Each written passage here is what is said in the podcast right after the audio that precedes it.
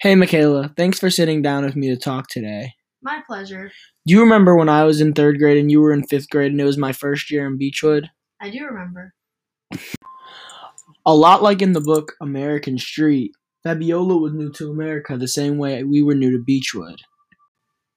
Yeah. Do you remember our first month at Beechwood when we were arguing in the hallway? Yeah, I do remember. We shouldn't have been arguing over that in the first place. Yeah, that morning mom yelled at me and I just felt so angry at you and I wanted all my Pokemon cards. It was nothing we should have been arguing about. Yeah.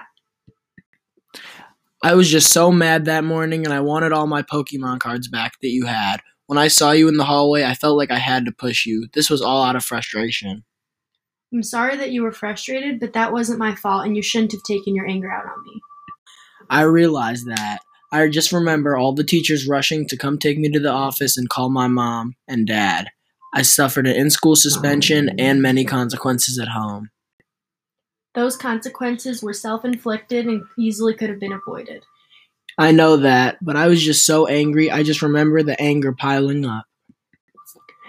In American Street, Fabiola has to come to a whole new country and adapt to all new customs and culture. She also has to make new first impressions on everybody.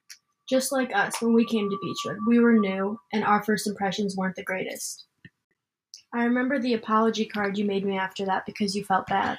Yeah, I really did feel bad about the situation. I made you an apology card because I felt bad. I also helped mom around the house as one of my punishments. This was just an instance of me being a dumb kid and making a dumb decision.